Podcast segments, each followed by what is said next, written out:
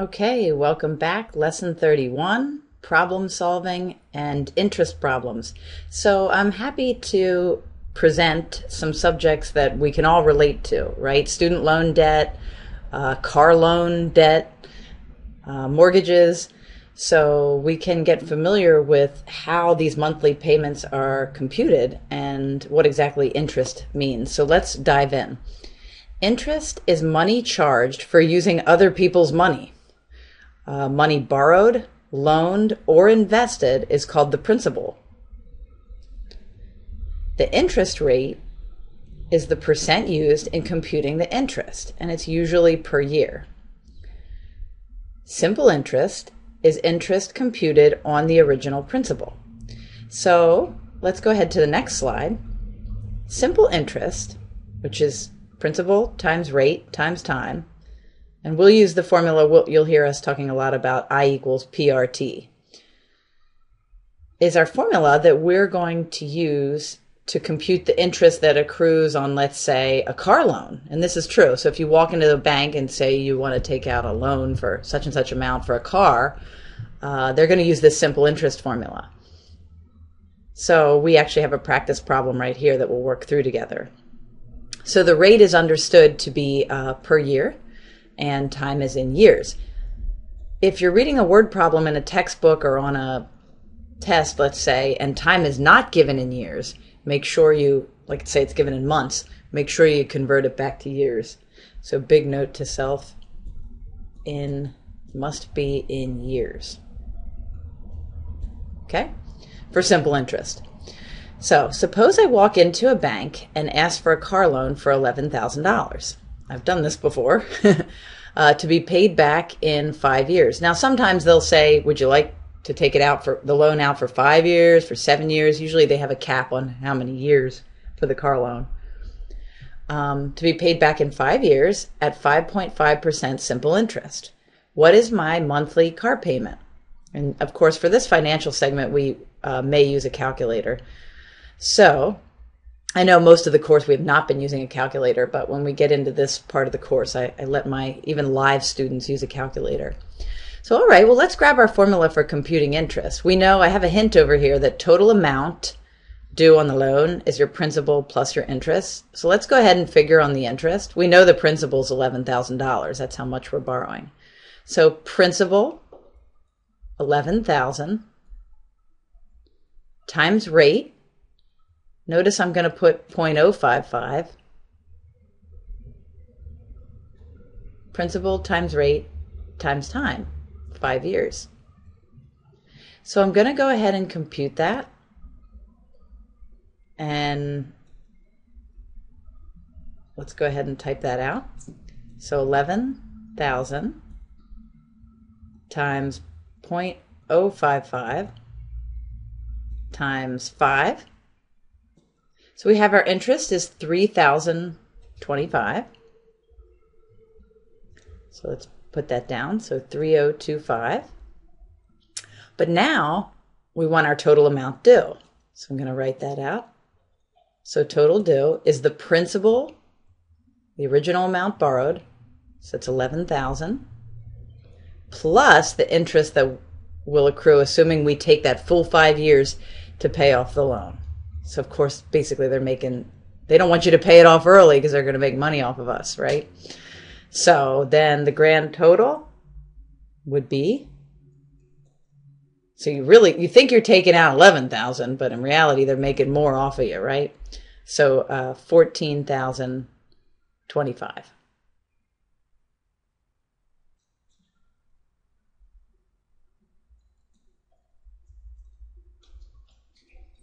All right, hope that helps. I'm going to hit pause a moment as we go to the next problem. Okay, compound interest. Now we're going to take a look at compound interest. Compound interest is uh, what you're probably going to see with your student loan debt. Um, it is computed on not only the principal, but also on the interest that has already been earned in previous compounding periods. Uh, if the interest is compounded annually, that means once a year, on an investment. Uh, this means that the interest is added to the principal at the end of each year, and next year's interest is computed on this new amount. So thankfully, you know, you know, there's a formula for that. Sorry about that. There's a formula for that, and we will be using this formula, which is in the Martin Gay textbook. The total amount A in an account is given by, I like to think about this as future value of the loan. Okay? I like to think of this as future value of the loan is equal to principal times 1 plus the rate over the compounding period and then raised to the nt power. That's compounding period times the time. So we are told here what all the variables are. P is principal, R is interest, T is length of time in years, um, and N is the number of times compounded per year. So again, big note to self, you know, don't get tricked. You want time to be in years. So if it's said in months, we'll just convert it to years. Okay, so let's take a look at this problem. Suppose I invest 3000 in an account earning 6% interest compounded semi-annually. How much money will be there at the end of 20 years, assuming no more deposits were made and may use calculator? All right, so I like to write this as future value of my investment equals original amount invested 1 plus r over n to the nt. I always start off by just sort of regurgitating the formula, uh, which is given above here. I just use slightly different variables. Um, if that messes you up, I was going to say that. I'll just, I'll stick with the same variables that are given in the text. A is future value of the investment. And we'll stick with the same variables. And P is principal, amount borrowed or invested. Okay, so let's, it's really just let's fill in the blanks. Okay, so 3000 is the amount invested. That's our principal. And then 1 plus R is our rate, our interest rate, which is 6%, but as a decimal, that's 0.06 divided by the compounding period, which they say is semi-annually. So note to self, semi-annually, n equals 2. So put a 2 for n. You notice up here the n appears as well. So 2 times however many years, well, it says how much is going to be there at the end of 20 years. So 20 for t. All right, now the big thing that happens to my students, even in my live class, is they have trouble with order of operations and actually typing this into the calculator. So let's make sure we can do that. Um, please excuse my dear Aunt Sally, right? It says to go inside the parentheses first and to do division before you do addition. So you do it in pieces. Okay, so I would not recommend typing it in one big string. So 0.06 divided by 2 is something plus 1 is something. And then up caret, raise that to the, well, 2 times 20 is 40. So we can raise that to the 40th power. And then eventually multiply it by this 3,000 here. So times 3,000. 9,786 and some change. So I'll take off the change there, but so okay, so approximately 9,786. So the money has more than tripled. And that's without even, you know, putting any more into it. So that would be how much is there after 20 years. So again, the big thing is setting up the formula correctly and then typing it into the calculator correctly. Um, so you can see all the pieces of the puzzle right there. Okay. So just familiarize yourself with what goes where, and I'll just reiterate that one more time. Principal, R for rate, which you want to convert your rate into a decimal if it isn't already. N for compounding period, which may be monthly, semi-annually, quarterly. Now you may want to make a little like cheat sheet to yourself over here. I did want to mention that. Two for semi-annually. N is two if you're doing semi-annually you know, n is 4 if it says that the interest is compounded quarterly. Obviously, there's 12 months in a year, so n is 12 if it's monthly. And then daily 365, weekly 52, etc., etc. So you may want to just remind yourself, big note to self, that n varies. depending on what they're saying in the problem. Okay? But I have faith that as long as you plug everything correctly into this formula and type it out correctly, you'll be okay. All right. And now this last problem, I think, will be very interesting to you because I have student loan debt. You are probably going to have student loan debt. So let's take a look. And I'm actually using numbers that are pretty accurate in terms of my student loan debt. Uh, suppose I have $30,000 in student loan debt and Sallie Mae, which is now Navient, um, they take over your student loan debt and you have to pay them back. It's kind of like a mortgage. They take the debt and ask me if I'd like to pay it back over 15 years or 30 years. So I tell them 30 years thinking my monthly payments will be lower. This is true. I'm telling you the truth.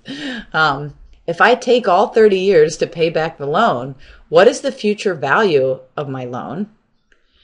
In other words, the total amount given to Navient over those, thir- you know, after those 30 years and assume 5% interest compounded monthly. Now that part I don't know. I do know that they use compound interest formula. I don't know that it's monthly and you'd have to call and find out what your personal interest rate is. But okay, you'd be surprised at how much money they're actually making if we take 30 years to, to pay off the student loan debt and making a lot of money off the interest accrued. So what's my monthly payment look like? All right, let's take a look.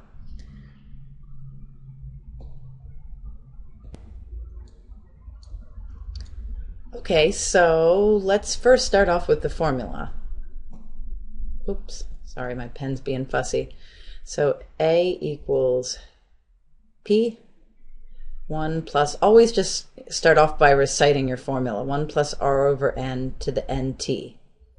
And then just kind of fill in the blanks. So I have $30,000 worth of debt. So P for principal. Okay, so $30,000 and then 1 plus my interest rate is 5%. So that's going to be 0.05 as a decimal. Uh, divided by my compounding period. Well, look out for the words, you know, here it's compounded monthly. So monthly is going to be 12. Compounded monthly. And then again, you see that n in the formula. So 12 times the time while we're taking 30 years to pay it back, so times 30, that's actually going to be the, the total amount due or the future value of the loan. All right, so let's grab this, I'm circling it, and type it out. Once again, this boils down to are you typing it in okay? Okay, so 0.05. Notice I'm going inside the parentheses first, divided by 12, doing order of operations. Okay, plus 1 and then up caret raised to the 12 times 30. And you can type out 12 times 30 if you want. Okay, enter. And all of that times this 30,000. And whoa, 134,032 and some change. So let's 134,032. Let's record that. Wow.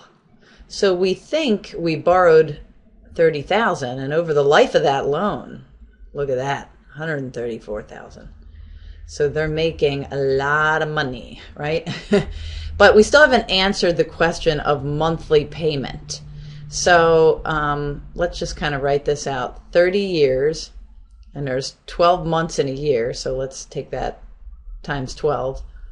Um, so I want to answer this question of what's my um, payment going to look like.